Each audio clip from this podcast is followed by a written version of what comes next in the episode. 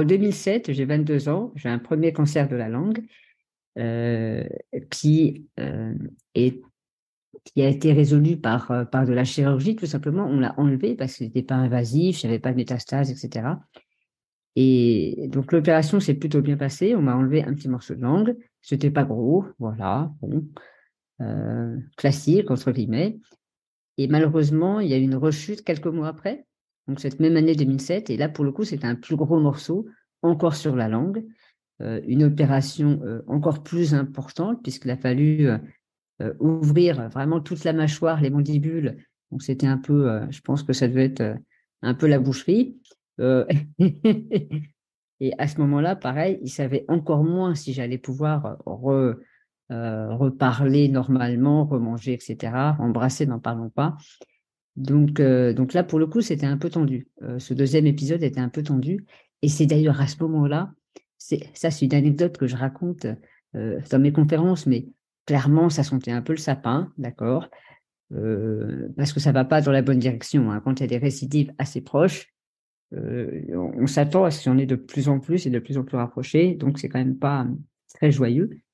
Euh, mais là, je me suis dit, ça sent le sapin, euh, je vais, j'ai envie de réaliser un rêve que j'ai depuis longtemps. On n'en a pas parlé ensemble encore, mais je suis passée par le conservatoire en piano et en violon, donc je joue des deux instruments. Et j'ai toujours eu ce rêve en tant que, en tant que joueur de piano, je ne dis pas pianiste parce que c'est pas le cas, mais joueur de piano j'ai toujours eu le rêve d'avoir un piano avec lui.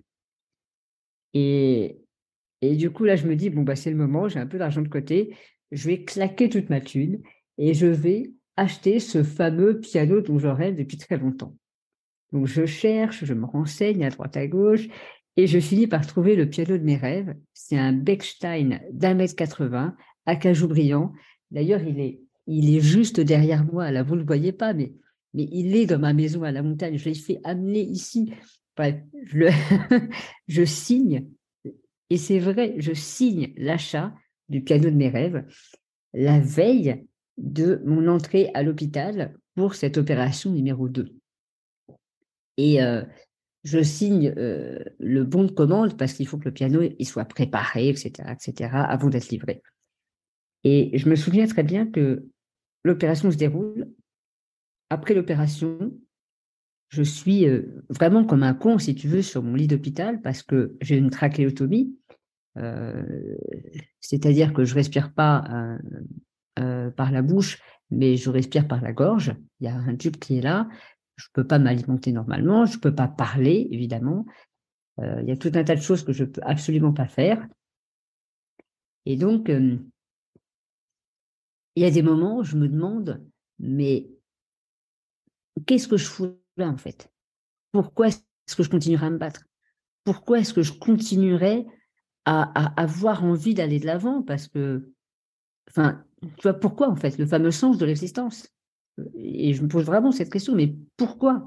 En plus, à 22 ans, je suis mal dans ma peau, je suis pas vraiment acceptée dans la société, on me regarde toujours bizarrement, avec condescendance. C'est dur.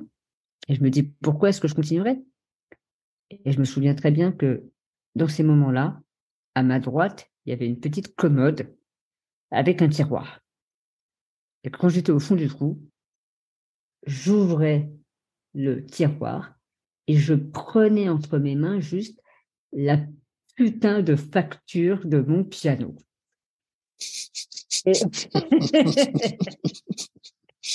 et, juste le fait de regarder cette facture avec le chiffre, le montant, TTC, en fait, je me projetais dans ce moment où j'allais enfin pouvoir réaliser ce rêve de jouer sur un instrument magnifique, de jouer du Chopin, du Bach, du Rachmaninoff, etc.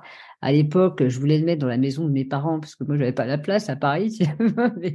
et, en fait, ce, ce, ce, ce moment a été absolument fondateur pour moi parce que j'ai compris, j'ai vraiment compris que à chaque instant, il y a des choses dans l'existence qui sont essentielles auxquelles on doit se raccrocher. On doit s'accrocher. Et, et, pour moi, la plus essentielle à ce moment-là, c'était une facture. C'était une putain de facture. D'ailleurs, euh, j'en ai appris qu'une facture pouvait être source de joie intense et profonde. Ce qui fait que lorsque j'ai des appels de l'URSSAF maintenant, ça voilà. tu, tu, as une émotion forte. Exactement. Il y a une espèce de neuroconnexion qui se fait, qui est complètement improbable. Mais voilà. Mais euh, et, vraiment, ce moment, j'en ai fait. En fait, ça s'est tellement intégré dans mon existence que, que tout s'est connecté. Je me suis dit, mais c'est pour ça que je grimpe, en fait. C'est-à-dire que j'ai compris que pour grimper, pour s'élever, mais dans la vie comme sur le rocher, on, a besoin d'attraper une prise après l'autre. Et, et, et quand c'est très facile, lorsque tout va bien, et aussi, et surtout lorsque c'est très difficile, on a simplement besoin de savoir quelle est la prise essentielle que j'ai envie d'aller chercher après. Pour éviter de rester au, même endroit et de plus bouger et de tétaniser et de tomber. Et, ça, j'ai vraiment senti profondément et dans mon corps. Et évidemment, j'ai fait le lien avec cette activité de l'escalade. Je me suis dit, mais en fait, c'est pour ça que je grimpe. C'est vraiment pour ça, quoi. La vie, c'est pas autre chose. C'est continuer de s'amuser à ce jeu de grimper, d'aller de l'avant, d'aller contre la gravité pour atteindre un hypothétique sommet. En tout cas, moi, je le conçois comme un sommet intérieur maintenant. C'est pour ça que dans mes accompagnements, j'appelle ça grimpe au sommet de toi-même c'est pas le sommet à l'extérieur qui est intéressant, c'est toi. C'est, tu grimpes toi-même pour t'atteindre toi-même, quoi, un peu plus. Deviens toi-même. Mais euh, voilà, c'est, ça, ça a vraiment été un, un moment fondateur dans mon existence. Ce, c'est en novembre 2007, cette expérience-là. Ce témoignage est extrêmement intéressant, j'ai, parce que ça, ça, ça fait écho à d'autres témoignages qui ont montré, qui ont démontré effectivement l'importance euh, d'avoir ce d'avoir ce projet, un projet, quel qu'il soit, euh, quand on a besoin de survivre. Mmh. Et il y a notamment un, personnage que je cite très souvent, que j'ai cité dans mon livre, que je cite aussi assez régulièrement sur sur Fortitude, qui est Victor Frankl. Euh, Victor Frankl, euh, donc qui est ce, euh, ce psychiatre autrichien qui a survécu, qui est un rescapé des camps de concentration, et qui notamment explique dans, dans son livre majeur, qui est Man's Search for Meaning, mmh. qui est en deux parties. La première partie, c'est le récit de son passage dans les camps, et ensuite la deuxième partie, c'est l'explication de la logothérapie, qui est cette thérapie par le sens qu'il a développé. Euh, et donc, il, euh, il témoigne de la manière dont chacun réagissait ou vivait ou tentait de survivre aux grandes concentrations et euh, ce qui faisait que les uns abandonnaient, que les autres perdaient espoir ou que certains survivent. Mmh. Et notamment, il a dit cette phrase, dans les camps de concentration nazis, les plus aptes à survivre étaient les prisonniers qui avaient un projet à réaliser après leur libération. Eh Et on peut aussi faire le parallèle avec Solzhenitsyn, oui. Euh, qui, euh, bah, son œuvre majeure, qui selon moi devrait être, dont la lecture devrait être obligatoire à l'école, euh, qui est l'archipel du Goulag, qui raconte son, son séjour bah, dans, dans les camps soviétiques. Euh, lui aussi, il a euh, entrepris pendant euh, pendant tout son emprisonnement de de conserver beaucoup de mémoire, hein, ce qui est assez remarquable parce qu'il n'avait pas les moyens d'écrire, de prendre des notes, le moindre papier, il, pouvait le euh, voilà, pouvait le faire assassiner. Hein. Euh, donc il a fait ça beaucoup de, de, de mémoire, mais il avait entrepris de, de garder le, les témoignages de ces de, des co-détenus, des autres prisonniers, pour ensuite euh, faire son œuvre qu'il a fait pendant les années qui ont suivi sa libération. Mmh Mais bref, tout ça pour dire, vos trois témoignages euh, démontrent effectivement cette euh, le caractère absolument essentiel d'avoir d'avoir quelque chose, projet quel qu'il soit en cours, peut-être pour le coup quelque chose de d'intellectuel, d'émotionnel, pas pas de trivial, euh, comme un moteur de la survie et de la résilience. Ça paraît tellement cucul la praline que la plupart des gens n'y apportent pas assez de d'intérêt et d'attention. Je commence mes conférences, moi, par ce, par ce premier point qui sont qui est quelles envies vous gardent en vie? Tu vois, par cette question, j'ai croisé tellement de personnes, si tu veux, et là, ça c'est une expérience que je partage aussi dans, dans ces moments-là, tellement de personnes qui, en fait, leurs envies, c'est d'avoir des problèmes. Euh, je te donne un exemple un peu, un peu trash, mais euh, c'est mon expérience tout simplement. Euh, j'ai croisé énormément de gens qui ont la même pathologie que moi, un peu partout dans le monde. Il y a eu une période entre mes justement 20 et puis 30 ans.